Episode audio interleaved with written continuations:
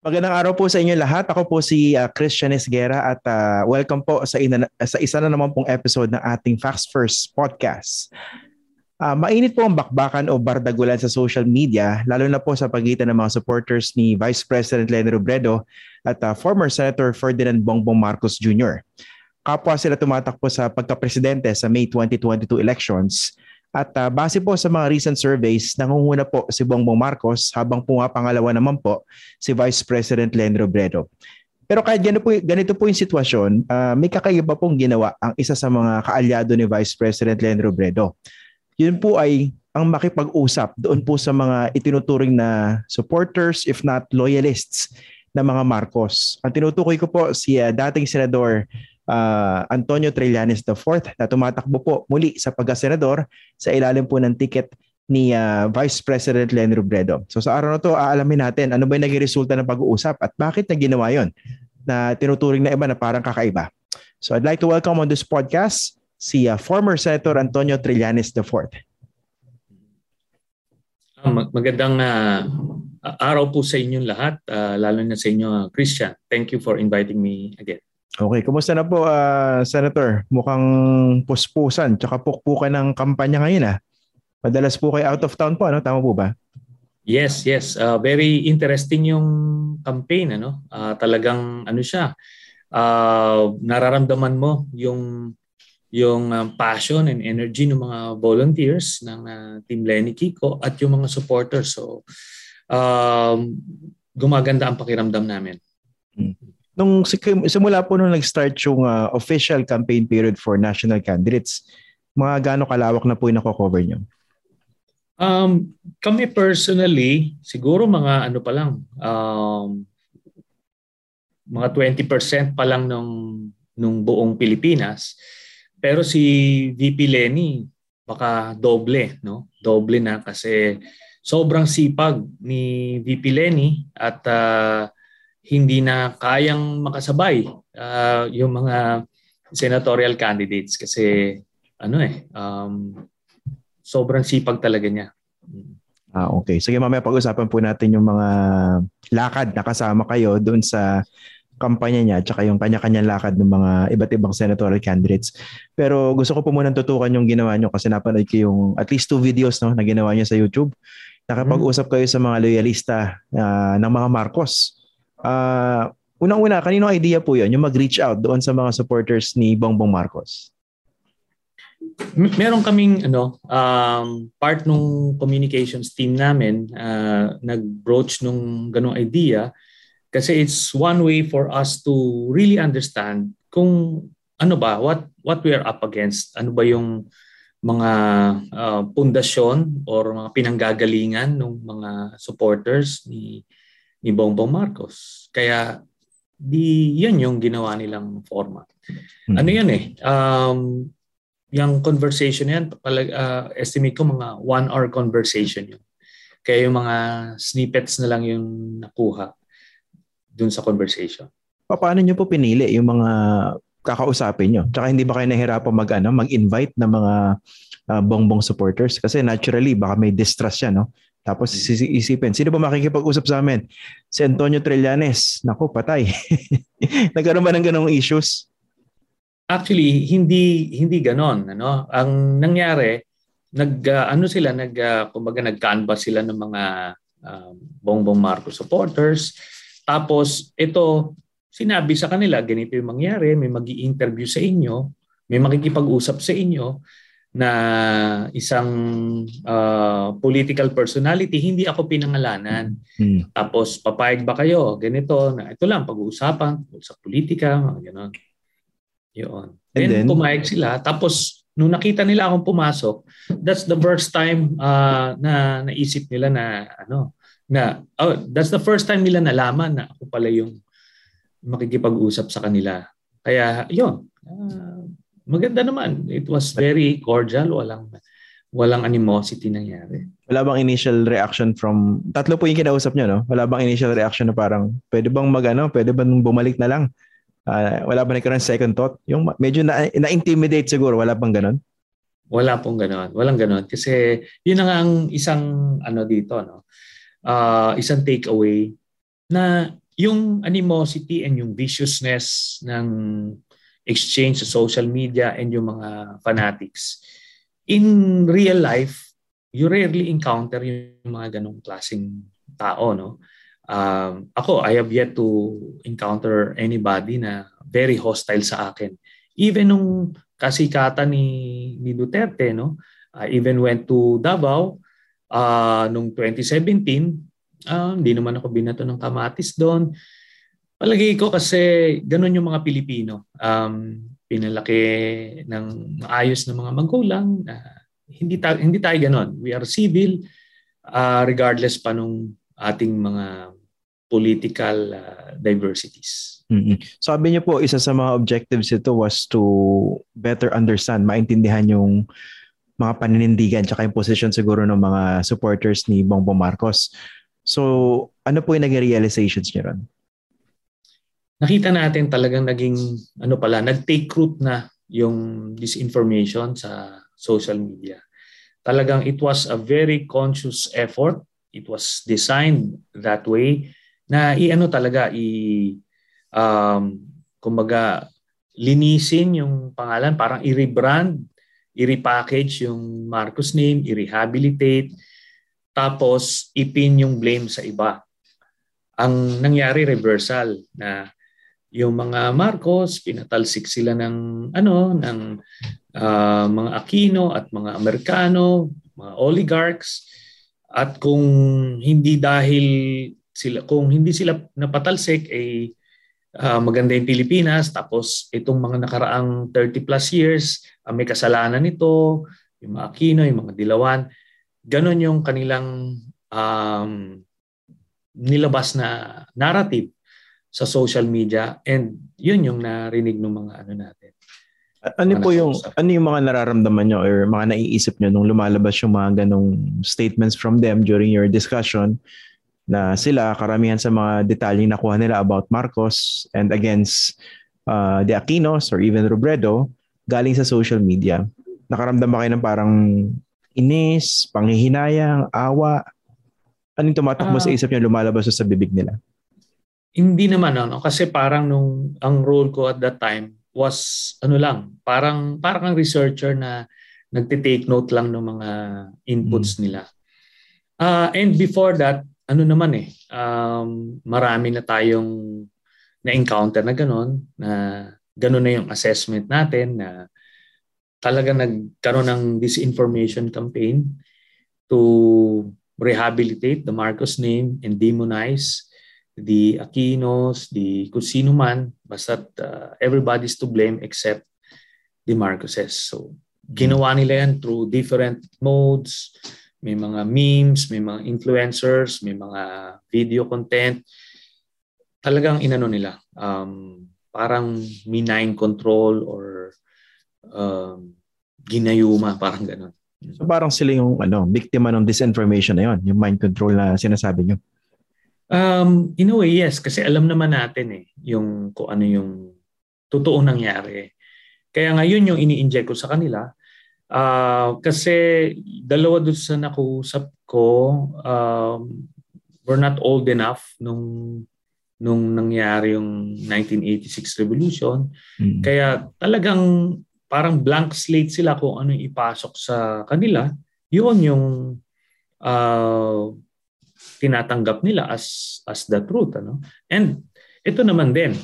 Simula nung sinimula nila yan nung um, after 2010, ano, ang SME namin, mga 2012 talaga formally sinimulan mga Marcos yung yung propaganda campaign sa social media. Ano ito? Uh, hindi siya na-rebat.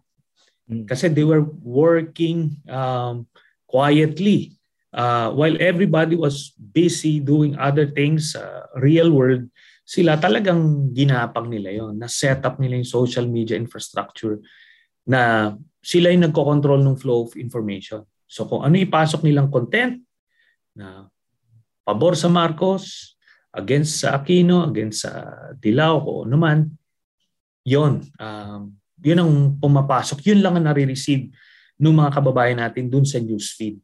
Yan. Na, na-realize din po ba ito ng mga nakausap nyo? Na parang, oo nga, no, parang ganun yung nangyari sa amin. Um, hindi hindi pa kasi nung time na nagkikwentuhan pa lang kami, inaano ko lang, ini-extract ko lang yung information. Mm-hmm. Di ba? And doon ko na-realize yun, yun nga, yung algorithm na sinasabi nila sa sa mga social media platforms, kung ano yung ano mo, yun yung pumapasok sa iyo na content. So nakuha ng mga Marcoses yung algorithm na pabor sa kanila tapos kinuha nila yung mga admin ng mga Facebook groups ng mga malalaki tapos uh, na-convert nila. So nagpapasok lang sila ng content. So itong mga kababayan natin, kahit hindi naman sila necessarily nag-like doon sa na Marcos page or anything, pero dahil yung mga na-like nila na groups na pasukan ng uh, Marcos content ay ng Marcos uh, admin ano no? Uh, administrators ng page or ng group pumapasok na yun yung yung Marcos content dun sa kanilang newsfeed. Hindi nila nakikita at all ano ni isang uh, video or content na ginawa ni ni Lenny during the past six years, hindi nila nakita. So yun yung uh, ginawa nitong mga Marcoses. So meron silang paninindigan na talagang matibay. Yun nga lang, yung pinagbasihan ng paninindigan na yon manipulated dahil doon sa mga nakikita nila at saka exposure po nila sa social media. Parang ganun yung lumalabas. Yes. Pero yung paninindigan nila, hindi naman set in stone. Hmm. Kaya ngayon yung nakikita natin na opening na if you go out of the social media campaigning while still engaging in uh, social media, kung person to person yung campaigning, mas mabigat yon. Hmm. Yung ganong usapan, mas mas naliliwanagan kaysa kung um, passive lang yung campaigning mo sa social media. Uh, so kumbaga, kanyari kayo, mag, magkamag-anak kayo, um, yung pamangkin mo ay na-expose siya sa uh, disinformation sa social media. So meron na siyang uh, inclination, let's say, towards Marcos. Pero kung ikaw naman na tito niya eh, uh, alam mo yung nangyari, tapos nakausap mo siya, yon mabubura nung interaction nyo, ng face-to-face interaction nyo, mabubura nun yung mga ipinasok na na poison dun sa isipan nung nung uh, pamangkin mo. Kaya kumbaga mas mahalaga yung person to person kasi may trust value na yun eh. Meron ng uh, weight yun. At at this stage ng kampanya po, sa tingin nyo dapat ito na ba yung tutukan? Kasi pag tinitingnan natin yung mga surveys, tapos kung yun lang ang pagbabasihan, at kung gagawin ng eleksyon doon sa panahon na ginawa yung survey, ang pwedeng isipin ng marami, parang tapos na yata yung boxing, panalo na si Bongbong. Ano pang gagawin natin dito, di ba? Um, hindi naman kasi nangyayari talaga sa um, Philippine politics yung ganyang phenomenon.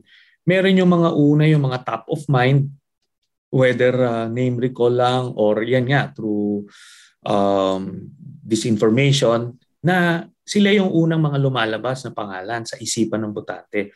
Pero during the course of the campaign, ito na umiigting na yung yung mga um, pangangampanya person to person or social media, mainstream media, sa media mismo uh, ano no, uh, lumalabas dito yung katotohanan eventually.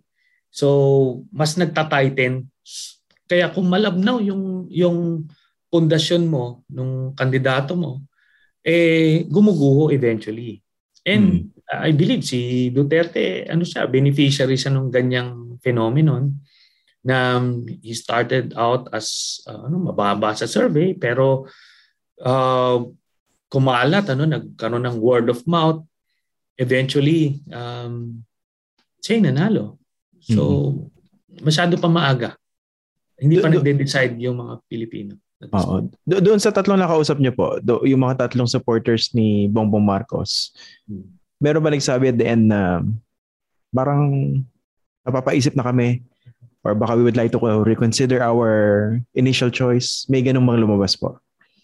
Ano sila? Um, from, kunyari, kung hindi sila nakausap, dire-diretso na yon na bongbong. Pero dahil nakausap sila, gumit na sila. And that's good enough for starters. Kasi itong mga nakausap ko, mga mga diehard na yan to begin with. So nap- napapunta sila sa gitna. Kumaga, hmm. napag-isip-isip lang sila. And pero marami, siguro half nung bumoboto kay Bongbong ngayon, ay mga soft voters. Lalong mas madali yon. Yun naman yung sinasabi kong ano, um, low-hanging fruit, ika nga. Hmm. Kaya Yeah. Yung yung soft voters, so paano niyo siyang ano, how, how did you get to that uh, conclusion? Nakalahati ng mga supporters niya soft support. Okay, kasi, kasi nung tinatrack namin yung survey, by the way, yung mag, mag uh, yung Magdalo survey, ang una naglabas ng report na number one si Bongbong Marcos. Mm. That was June of last year. Uh, kahit na nandoon si Sara, nalamangan niya. While the others, uh, naglabas lang sila, ano na, um, a quarter after. Kaya ang nakikita natin dito, nung nag-combine sila, kasi mga nasa mid-20s lang si Bongbong noon. Tapos nung nag-combine na sila, si Sara na yung nag-vice president, doon tumaas ng gusto. Mm. So yung core niya mismo is mga mid-20s. Ah, uh, yun ang ano nyo. Oo. Yun Pwede ang, sila nag-combine, nasa 20 lang siya. Yeah, sa 20 plus lang siya. Na technically beatable yun eh. Hindi siya ganun kataas. Oh. oh. And ano yan, uh, it follows the trajectory. No? Yung mga Marcos loyalists siguro, nung, kung sabihin na natin, nung 1986, mga around the 40% yan, mga oh, low 40s. No? Tapos nung, kasi si, si Cory no, nung nanalo, parang mga low mga mid-50s, mid-40s si Marcos. Tapos bumaba na yan through the years, nag-decline. Then nung 2016 elections, nasa um, high 30 si, mid to high 30 si Bongbong. So in-expect natin yon nag-decline na naman yon over the course of uh, the six years. Kaya yon we can um, i ano natin, pwede natin isara sa 30% yung kanyang-kanya talaga. Mm-hmm. So sabi niya after nung conversation niyo with the three um, Marcos supporters, at least parang gubit na sila willing to listen, willing to know more information about the rest, no? Pero hindi ba naging factor yung kayo yung kausap nila? Yung your mere presence? Hindi ba sila, hindi kayo naka-apekto turon sa mga sinasabi nila whatsoever? Um, maari. Maari, but uh, ang sa experience naman natin, even yung sa mga kasamahan namin, when they talk to yung relatives muna, inuna nila, mga kasama nila sa bahay, uh, kaibigan na hindi political, mabilis na kukuha. Hmm. Mabilis. Hindi na kailangan ipagdebatihan ano ba yung ginawa ni Marcos Sr. or ni Bongbong Marcos mismo. Hindi na muna yun. Basta because of the trust, Kumbaga, tiwala si sila sa iyo, sila naman, hindi sila gaanong politically involved, ikaw yung politically involved, they will take your word for it. Kaya mm. nako-convert ka agad. Mm. Yun yun. Kaya nga sinasabi ko sa mga ano, sa mga um, Lenny volunteers na wag tayo ganong mag-ubos ng oras dun sa diehard bongbong supporters kasi mas stress ka lang dyan, sayang oras mo punta ka muna dun sa mga non-political, friends and family, uh, mga katrabaho, yan makukuha mo sila kaagad na wala gaanong resistance. Yon. Saka na ah. lang kako natin balikan yung mga diehard. Oo, kasi 'di ba binanggit ito ni Vice President Robredo, I think nung nag-announce siya na tatakbo siya, no? Parang go out of your comfort zones, makipag-usap kayo rin sa iba. Mm. Kasi if you would stick to your own group, yung yeah. sarili mo echo chamber, wala mangyayari. Tsaka that's not the essence of democracy, di ba? Yes. Oh. No. So ganun yung strategy na dapat ginagawa na. Yes. And uh, yun yung na, mga nakita natin doon na uh, based on experience on the ground, tapos yung mga nakuhang inputs nga doon sa interview na yun, makikita natin talagang yung Taliano Gold, yung sinasabi nila, nag-take root doon sa isa, talagang yun yung pinapaniwalaan. Um, kaya makita mo, kailangan i-address yun. Kailangan sabihin, kunyari, sa mainstream media na hindi totoo itong Taliano Gold. Ano? Tapos, uh, uh, kung maglabas sila ng mga content about yung mga naging kaso ng ill-gotten wealth ng mga Marcoses. Kasi before that, for the past six years, walang negative content kay, kay Bongbong Marcos. Negative content, hindi ibig sabihin nito na hmm. fake news. ano Kung hindi, hmm. yung katotohanan na it so happen na negatibo kay kay Bongbong ano uh, wala niyan hmm. puro positive content sila puro ano kaya yun ngayon yung namolde hmm. at um, yeah kasi doon sa sinasabi yung ano focus mo on the soft supporters no yung mga kamag-anak, kapamilya. Hindi rin ba mahirap din yung miski yung mismong focus na yun kasi pag napapansin ng mga bongbong uh, die-hard supporters, mas madali rin silang lapitan mo rito mga soft supporters at at sabihin, okay, maniniwala dyan sa mga kumakausap sa inyo. Uh, niloloko lang kayo. Um, here's the thing. Kaya hindi nila magagawa yan. Kasi konti sila on the ground. Yung mga mga die hard, yung mga volunteers ni ni VP Lenny all over the world yan. And hmm. they are passionate. They have uh, a certain level of commitment na talagang ipush si Lenny. Sa mga bongbong walang ganon.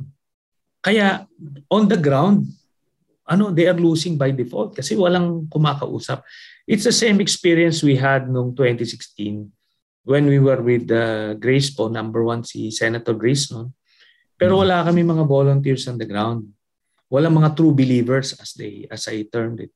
Uh, samantalang si Duterte, konti lang yung numbers niya sa survey pero grabe yung mga true believers niya. Kaya ano lang sila, uh, nagre-recruit lang sila, nagko-convince lang sila uh, whether uh, implicitly or explicitly uh, nakaka-influence kasi grabing energy. Kaya nakukuhanan. Kahit na uh, sabihin nung nung uh, Grace po campaign no, na pigilin natin ito, hindi namin mapigilan kasi nga on the ground uh, nagkalat sila. Gano'n naman ngayon, baliktad. No? Na kay uh, Lenny na ngayon yung mga ganong mga true believers on the ground na nakikipag-usap. Wala namang nag-ano, yung mga bongbong, sila, kunyari bongbong diehard siya, ayun lang siya. He keeps to himself. Hmm. Hindi siya pumupunta sa ano. Nahihiya na nga sila eh. Well, um, nahihiya nga magkabit man lang ng tarp or magkabit ng sticker sa sasakyan nila kasi parang nakakaya. Alam nila yun eh. Yan. So, iba yung nakikita natin sa social media, uh, Senator. Sa social media kasi, parang bang ang lakas-lakas si Bongbong Marcos. Pero sabi nyo, offline, sa ground, nandun yung mas masidhi na support for Lenny Robredo? Yes. Ang ito kasi no sa social media. Remember ano to, yung kanya from the Duterte social media um, base nalipat eh. So nalipat yung social media base ni ni Duterte kay Marcos. So itong mga die, concentration ito ng lahat ng lagay mo ng diehard Duterte, diehard Marcos all over the world, may Davao kung saan man, nagko-concentrate sila sa kunyari sa isang public uh, page, kunyari isang news site, eh, kung inquirer man. So doon sila pum- pumuputakte, no? So akala mo marami, but they are actually scattered all over the world. 'Di ba? Kung sabihin mong um, 40,000 yan, pag nag-concentrate sila sa isang page, talaga ang dami. Pero, pagka tinignan mo sila, 40,000 you spread it all over the world. Ano yan? Drop drop in the ocean yan. Ganong, mm-hmm. kasi wala ako lang nakita eh. On the ground, walang gano, walang viciousness, viciousness, walang hostility. Hindi mo maramdaman, hindi siya palpable. Pero yung mga makaleni, talagang it's it's palpable, no? Hmm. Um, then, wala pa dyan yung mga professional trolls, yung mga professional influencers na syempre on the payroll sila ni Bongbong, they, they try to hold. Pero uh, wala, very very passive yung mga Bongbong supporters on the ground. Ano sa tingin niyo yung nagbago? What changed uh, from since the start of the official campaign period?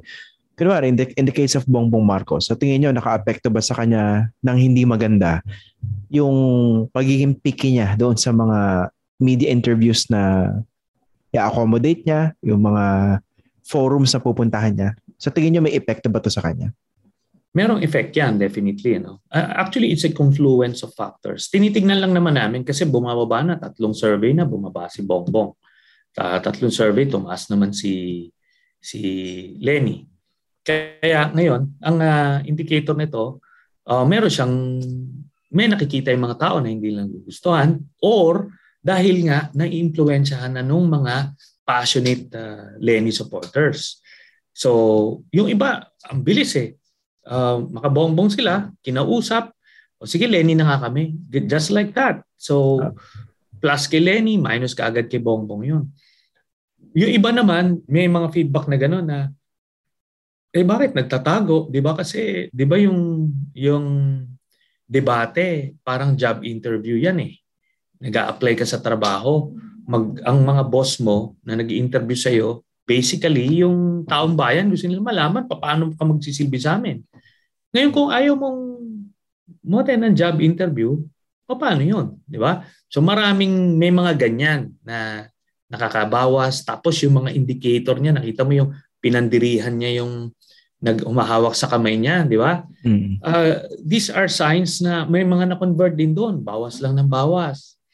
Tapos yung incoherent siya, tinatanong siya, ano ano, hindi niya masabi ko. Yung incoherent na, no?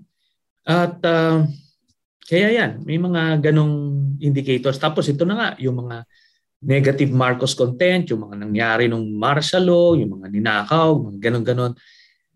Ano yon Lahat yon eh, factors kung bakit siya nababawasan. Kasi wala naman nakikitang ano, uh, na positibo na tipong ay siya yung karapat dapat. Wala naman hmm. nakikita.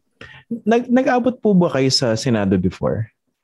Yes. Nag-abot kayo, di ba? Ilang ilang years yan? Kasi Six you were elected years. 2007, di ba? Pero so six na, years kami nagsama. Six years. 2010, 2010 to 2016. And okay. ito na nga, no? If, if we take out the Marcos uh, seniors uh, ano uh, story, sabihin na lang natin. Tinanong ko yan mismo dun sa tatlong uh, BBM supporters. Uh, ano ba yung ginawa mismo ni Bongbong Marcos na naaalala nyo? Sinagot nilang tatlo, wala. As in, As in wala. wala. As in wala. Wala sila maalala. So lahat ng pinasok sa kanila is the Marshalo Marcos ano uh, seniors uh, uh, story, hindi yung Bongbong Marcos. Ngayon, ito nakasama ko si Bongbong Marcos 2010 to 2016. Tatlo lang yung national bills na napasa niya into law as principal author and principal sponsor. Hmm. Dalawa lang dito, dalawa pa rito, postponement ng SK elections, tapos yung isa, right of way law sabi ko nga, um, doon mo makikita, di ba? If Bongbong Marcos champion the the interest of the poor, kung ano man lang yung pinaglaban niya, yung mga kababayan natin or interest ng bansa, kung ano, wala, dito mo makikita. Pero wala eh, yun lang eh. Postponement ng SK elections at uh, itong right, right of way, way law. Oh, sige. Sir. Hinarang niya yung Bangsamoro yeah. Organic Law. Hmm. Um, hinarang niya yung sa BARM. Kumaga, ano yan? Um, wala talaga investigations on corruption. Wala. In fact, he, he was involved in the Napolis scam. Yun eh. Yun. So, ito for perspective ah. Yeah. Sabay kayo sa Senado, six years. Uh-huh. Kayo, ilan yung naipasan yung batas na kayo yung principal author tsaka principal sponsor? At ilan yung paano ka lang isinumitin niyo po? Nung mga nung 2010 to 2016 siguro around 60 um, bills ang na-pass natin into law. And uh, yun nga, um, I was uh, number one during that period. I was number one during the period 2007 to 2019 na most uh, bills passed into law. Pero kahit hindi na yung ano eh, quantity, ano, kahit kahit tatlo lang naman yan pero sana kung nagtulak siya man lang ng isang batas that uh, promotes the rights let's say of uh, the labor sector yung magsasaka inst- wala siyang ganun. Mm-hmm. nothing. Eh kumusta uh, yung ano naman niya yung work ethic niya sa Senado Um, diyan naman kasi sa sa Senate, you're you're allowed to uh, not necessarily be present all the time kasi kahit naman present all the time ka dyan, pero kung wala ka namang ginagawa, wala rin. It's more on the output. Ano? So, pwede yan kasi sa investigations. Kasi doon mo makikita yung reformist streak niya. Kung active man lang siya sa mga investigations, mm-hmm. eh hindi, siya pa yung nasama sa investigation kasi na, na, na, napangalanan siya doon sa Napoles eh. Mm-hmm. Uh, Napoles scam, no? At uh, nawala siya after that. Ilang uh, linggo siyang hindi pumasok because of that. Uh, so yun, uh, investigation-wise, wala. Advocacy-wise, wala. Um, legislative output output-wise, very minimal. So yan yung magiging basis natin. Mm-hmm. Di ba? Um, kung titignan mo kung ano yung capacity niya, ano yung puso niya kung nasaan ba, ito na yun. National office to. Yeah. Pero ito, naipapaliwanag po ba to doon sa mga nakakausap nyo? Kasi, correct me if I'm wrong ha, minomonitor ko yung mga lumalabas sa balita. Hindi mo napapag-usapan yung track record mismo ni Bongbong Marcos eh. Ang napapag-usapan yung track record ng tatay niya. Yes. Eh kasi yun yung narrative that they they want to to bring to the people ano. Uh, doon nila pag pagdebatihan nila yung tatay parang para siya masispare kasi kung siya mismo ang ibibigyan mo ng focus, lagay mo yung spotlight sa kanya. Wala nang ipapakita, di ba? Um, ito nga, nahuli na na dinoktor yung yung uh, resume.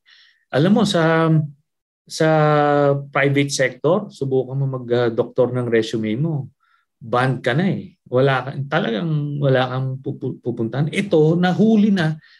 Pusoy na humihirit pa na totoo daw. Nagsalita ni eskwelahan mismo. Hindi hindi rin. Nagdidigin siya. Pero um, hindi binibigyan ng focus yun kasi dadalhin. What what they do yung kanyang social media army they divert the attention. They put you on the defensive. So ikaw pa ngayon yung magpapaliwanag hmm. di ba kasi they control the the um the medium for communication eh sila nagdi-dictate kung anong ilalabas nilang content. Kahit nahawak mo yung katotohanan, um, pag wala kang way to bring that truth to the public, wala rin. Hindi rin nila ma- ma- malalaman yun. I, I remember in one interview recently, natanong siya tungkol doon sa troll armies daw niya, di umano. Mm-hmm. Tapos meron siyang syempre denial, no? Uh, in the form of, if I remember correctly, challenge. So tell me, turo nyo sa akin kung meron na control, something like that. Kayo, minomonitor nyo yung mga troll activity sa social media, no? Kayo mismo, madalas kayo mabiktima ng mga trolls. Believable ba yung sinasabi niya na wala siyang trolls? Uh, ganito, uh, of course, um, time and again, huli na natin si Bongbong Marcos na magsisinungaling siya with a straight face. Ganun yung training nila eh sa tatay nila na huwag kayo papahuli ng buhay. Di ba? Basta deny, deny and deny to the death. Kahit na pusoy na pusoy na. Ito na lang ang indicator dito, yung diploma na lang eh, sa Oxford. Oxford na mismo nagsabing, hindi ka nakagraduate sa amin. Siya nagsasabi pa, hindi, nakagraduate ako. Ganito, ganito. Hmm. Um, ganun, ganun sila. Di ba? Pero ito na lang yan. Kung uh, ang mangyari, kung papalarin si VP Lenny Manalo pagka-presidente, malilinis siyang social media kasi wala na magbabayad. Eh. Paano? Automatically, Paano? automatically mag, magsasara yung gripo eh. They will stop uh, uh, spending for social media anymore because uh, the Marcos era is uh, over with finality. 'Di ba? Kasi uh, pag natalo siya dito, I don't think makaka-revive yan. And uh, gagastos pa rin sila. And, and long-term project to, sin, sinimula nila to nung bumalik sila. Gumapang sila. O, una muna, dito lang muna tayo sa Ilocos. Teritoryo nila yan. Then dahan-dahan, di ba? Um, ngayon, andito na sila on the, on the cusp of uh, uh, national power. Again, pag natalo yan sila, mahirap mag-rebuild. So, I don't think these people will continue to spend uh, for their social media infrastructure, ma- magastos yan. O paano? Di, pag nagutom eh, magsasara yan. Mm. Nawawalan ng uh, ano, maghahanap na ng ibang kliyente yung mga... Pero on the other hand, Senator, parang anlong, anlongkot o ansaklap na, no? Sakaling ang isang kandidato manalo, not on the basis of a clear platform, but on the basis of a platform of disinformation. Saklap naman nun. Kasi nungalingan ng pinanggalingan ng panalo. Eh, yun na nga. Uh, yun ang uh, tragedy dito. And I don't think our democracy will survive um, six years of that. Hindi na.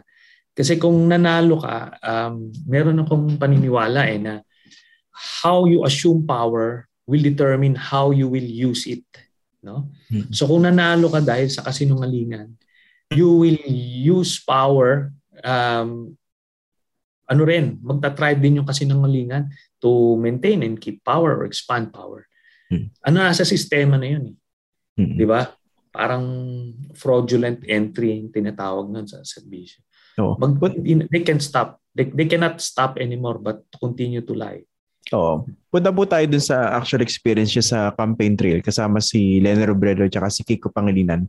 Kasi mm-hmm. ordinary ang, poli- ang politiko, pag hindi siya nangunguna sa survey, laging binabanggit, hindi, yung pulso ng tao, nararamdaman ko yan sa ground, talagang nandun eh. Hmm. Pero dito, in reality, kung mag objectively speaking, kung sakaling hindi man kayo supporter niya, an- meron ba kayo nakikitang kakaiba that actually gives you hope or optimism doon sa chances ng kandidato niyo? Yes, uh, na nararamdaman mo. Sabi ko nga, uh, we've been studying yung past two elections, so 2010, 2016, at itong uh, 2022. Ano ba yung ingredient? Ano ba yung missing ingredient? May kita mo dyan yung, yung true believers. Ano? Kay Pinoy noon, from um, basically an average uh, senator, na hindi naman siya ano, gino, nang, naging rockstar siya because naging symbol siya ng change ng mga panahon ni Gloria. No? Mm-hmm. Yan. Uh, overnight, from zero sa survey at zero, kasi wala nga siya eh. It's not even considered. to number one in the survey. Before that, in the interim, nung nag-decide si Pinoy nung September that he will run, wala pang ano noon. Wala pang survey na number one siya. Pero palpable yung mga volunteers. Mm-hmm. Ito na. Ang number one at the time was uh, Manny Villar. So eventually, the number one came nung November, nung nag-survey na. Kay Duterte, mababa rin sa survey pero nakita mo palpable on the ground. Nararamdaman namin yung mga makaduterte noon. So from number 16 siya or even less nung before siya nag-declare, uh, after uh, a month and a half, number one na. Yan, ganun yung nangyari. Humahabol. Ito, ganito rin. Nakita mo eh, ramdam mo eh. Um, sabi ko nga, kikilabutan ka, no? Yung passion and energy ng mga mga volunteers, sila talaga, they spend money, they go out of their way to um, to influence people, to campaign for uh, uh, Lenny. Tapos pagka dumadaan, parang si Pope eh. Parang si Pope yung mm. nakikita eh. Iba yun eh. Di ba? And these are signs. Sabi ko ngayon yung nakikita kong common nung Pinoy campaign, Duterte campaign, and with this one. Kaya ngayon, maaaring hindi mo nakikita sa survey, But uh, kami, si Lenny in particular, ganun din siya eh. From the outside siya. Uh, in my case, noong 2007, wala talaga ako sa survey. Pero mararamdaman mo yung expressions of support, mararamdaman mo yung reaction ng tao. Eventually, uh, pumasok. Ganon okay. din si Lenny. Um, I feel um, by early April, baka na-overtake na ni, ni VP Okay. Pag-usapan naman natin, Senator, yung evolution of Lenny Robredo. Naalala ko nung hindi pa siya nagdedeklara. yung iba mga supporters siya, nainis sa inyo, di ba? hmm. Alam ko tayo nag-interview nun eh. Kasi you were very critical but constructive of the Vice President, di ba? Sinasabi nyo, tumakbo na kayo. You have no choice. In so many words, di ba? Dapat tumakbo siya. And then, uh, I remember many of her supporters didn't actually like what you said. Pero to, to be fair to you, nung nagdeklara siya, automatically you declared your support at tuloy-tuloy na, 'di ba? Mm-hmm. Looking at the Lenny Robredo then and now, ano yung nakita niyo uh, evolution? Mga improvements oh. in terms of okay. the way she speaks, uh, her position on issues, may may nakita ba kayong ganun? Meron na tayong nakita. unang-una, yung self-doubt na wala. Kasi she was victimized for uh, more than five years na ng fake news. Talagang iba-iba, no? Um, talagang inano, uh, very traumatic yung experience uh, niya for more than five years. Kaya nagkaroon ng self-doubt na kaya ko ba? Kaya ko ba itong role na ito na hinihingi? Pwede naman yung ibang tao dyan. Kasi nakita niya, her numbers, ang baba na, single digit. Ang karon siya ng self-doubt. Yun naman yung sinasabi natin noong una na na siya yung best candidate, siya has the, the best chance among the opposition leaders. At naniniwala tayo, pagka tumakbo siya, mabubuhay yung dugo ng, ng uh, opposition. Uh, hindi niya nakita kasi yun noon because siya yung involved. Na, na ano lang talaga siya. Kailangan niya ng malalim na reflection. Hmm. Pero nung naramdaman niya na, mararamdaman mo na na may firmness na even the way she speaks. May mm-hmm. ano na ta, may ano na siya, wala nang uh, yung pag-aalinlangan ng uh, or parang she she doesn't sound sure about her positions. Hindi, ngayon ano na talaga?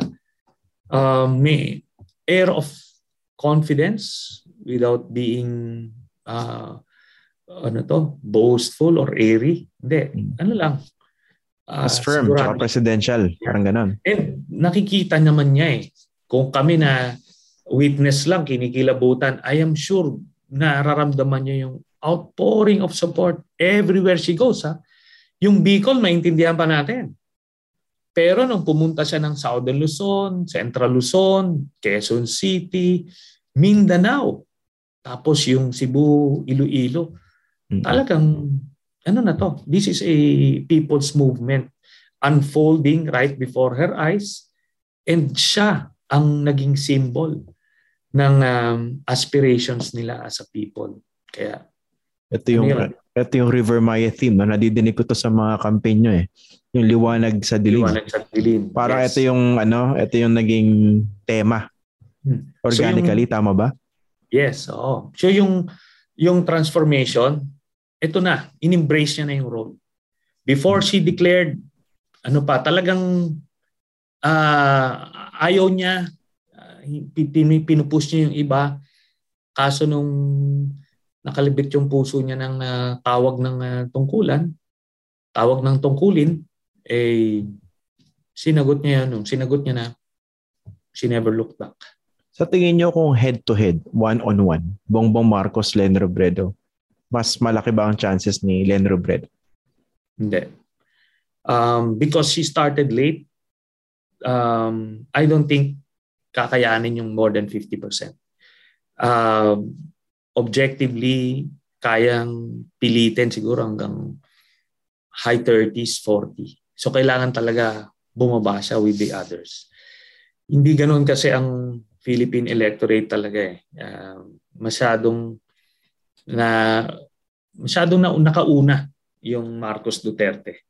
Siguro kung nagsimula siya noong 2019 maglatag, pwede yon pabor yon. Kaya nga, um, I'm not necessarily eager about this ano yung unification na ano kasi yung mga botante let's say ni ni Lacson, Ping Lacson, hindi yan pupunta kay Lenny kung hindi siya tatakbo. Same with, uh, let's say, Isko or Manny Pacquiao.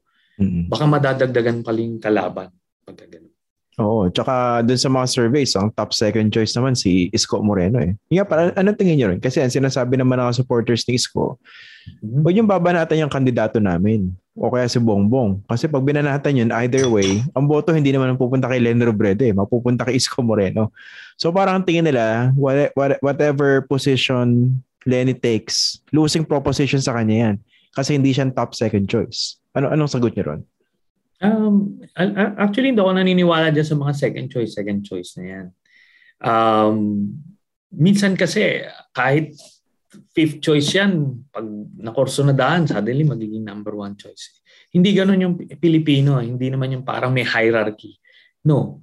Um, may mga confluence of factors bakit ito ang binoboto niya o bakit hindi yan ang binoboto niya. Primarily, nakikita ko rito yung influence of the people around, yung kanyang personal na conviction. So, kumbaga, lahat-lahat yun. Uh, yung iba, ano lang eh, uh, yung mga hindi ganong political na mga kababayan natin, um, pumunta ka lang sa lugar nila, sasabihin nila na, uh, ikaw at least ano, binigyan mo kami ng halaga itong lugar namin. So because of that, boboto kita. Mm-hmm. Yun, ganun yun eh. May, may ganun. Yung iba, um, nakita nila eh, basta kursunada ko eh. I don't need to explain. Mm-hmm. So walang, no, walang hierarchy. But pagka nagka-bandwagon, ito naman nakita natin. Nagka-bandwagon nung kay Pinoy, nagka-bandwagon nung kay Duterte, maraming sumasama sa bandwagon. And that's what's we're witnessing right now, the Lenny bandwagon. Na tipong, eto na, andirito na lahat. Um, para kang ma- mauhuli ka. Uh, yun. Mm, ito yung nakikita nyo, yung organic uh, show of support. Uh, nagbabandwagon in support of her. Okay. Uh-oh. Before we end, Senator Trillanes, gusto ko kayong tanongin doon sa, tungkol naman doon sa kandidatura nyo at saka doon sa isa sa mga kasama niya sa senatorial slate, yung kay Senator Leila de Lima. Mm-hmm. So, she's campaigning for from prison, no? Standy lang niya ang kasama niyo madalas pag magkakasama kayo. Mm-hmm. Lagi ko itong binabanggit pag napapag-usapan to eh. Kasi siguro, one reference that can be used, yung karanasan niyo noong 2007. Ngayon, gaano kahirap mangampanya for senator habang nakakulong? At saka, how would you compare your your experience din? Yung context nyo, you were anti-Gloria, ngayon naman si Duterte ang kalaban niya. Ang nakita kong major difference dito kasi is hindi to midterm elections. Yung midterm elections kasi yung 2007 elections kaya nabibigyan ng attention yung mga senador. Hmm. Um, nagkaroon ako ng platform no to express my my views tapos uh, na-capture natin yung imagination ng mga tao, nakita nila eh, ito yung gusto nating maging bosses namin. So yon. Ngayon kasi ng focus is yung presidential. Kaya ano kayo, nag-aagawan kayo sa space sa, sa Senate para mabigyan kayo ng attention ng public. So that makes it more challenging for uh, Sen Laila. But what uh, is advantageous dun sa position niya ngayon compared to mine in 2007 is nandirito siya sa Lenny bandwagon pwede siyang maging beneficiary kami. Lahat, ano? Pwede kami maging beneficiary ng Lenny, um, wave, Lenny Wave, no? Uh, at some point, kunyari, malagpasan na ni Lenny si Bongbong Marcos, mapupunta na yung attention dun sa mga Senate slate. And uh, ano yun? That's an opportunity for us.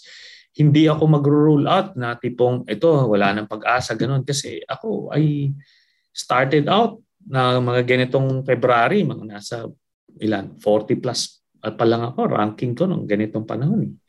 Pero kaya eh. eh to, Kaya, 2007 po ito? 2007. Oo. Oo. Kaya yon. Uh, Kasi yun. remember, nung time na yon kayo naging simbolo ng galit eh. Gigil tsaka inis kay Gloria Arroyo dahil sa mga corruption issues, di ba? Mm-hmm. Parang kayo naging muka. So, kayo yung nanalo. Dito kasi parang iba yung ano eh, iba yung dynamics between Duterte and Leila de Lima at parang hindi nga natututukan yung ano, yung senatorial candidacy niya. So mas mahirap po ano. Yeah. Uh, mas, mahirap uh, definitely. Uh, maraming factors na ganon. Yun nga, si Gloria is not as popular as Duterte. Tapos yung pag-demonize kay Sen Laila, baka hindi pa nila na totally na na na set right eh. Yung mga fake news na ibinato sa kanya. Given the limitations of time tapos yung pandemic pa. So it's it's definitely a lot more challenging. Yun lang nga na offset nitong hindi naman na offset but one thing going for her is she's with Lenny. And hmm. pagka nagtuloy-tuloy yung Lenny bit-bit kami lahat nun Ayun naman sir, let's talk about your chances. Um, what do you think of your numbers? Um, based on sa aming internal survey, eh, may upward trajectory naman tayo. Uh, yun lang naman yun. That's all that matters. Uh, we will see dito, we will be running yung aming internal survey this week So makikita namin, we'll have a clearer picture of where we are um, in this uh, survey. Nung last, uh, I was, the first one, I was 15. The next one, I was 13.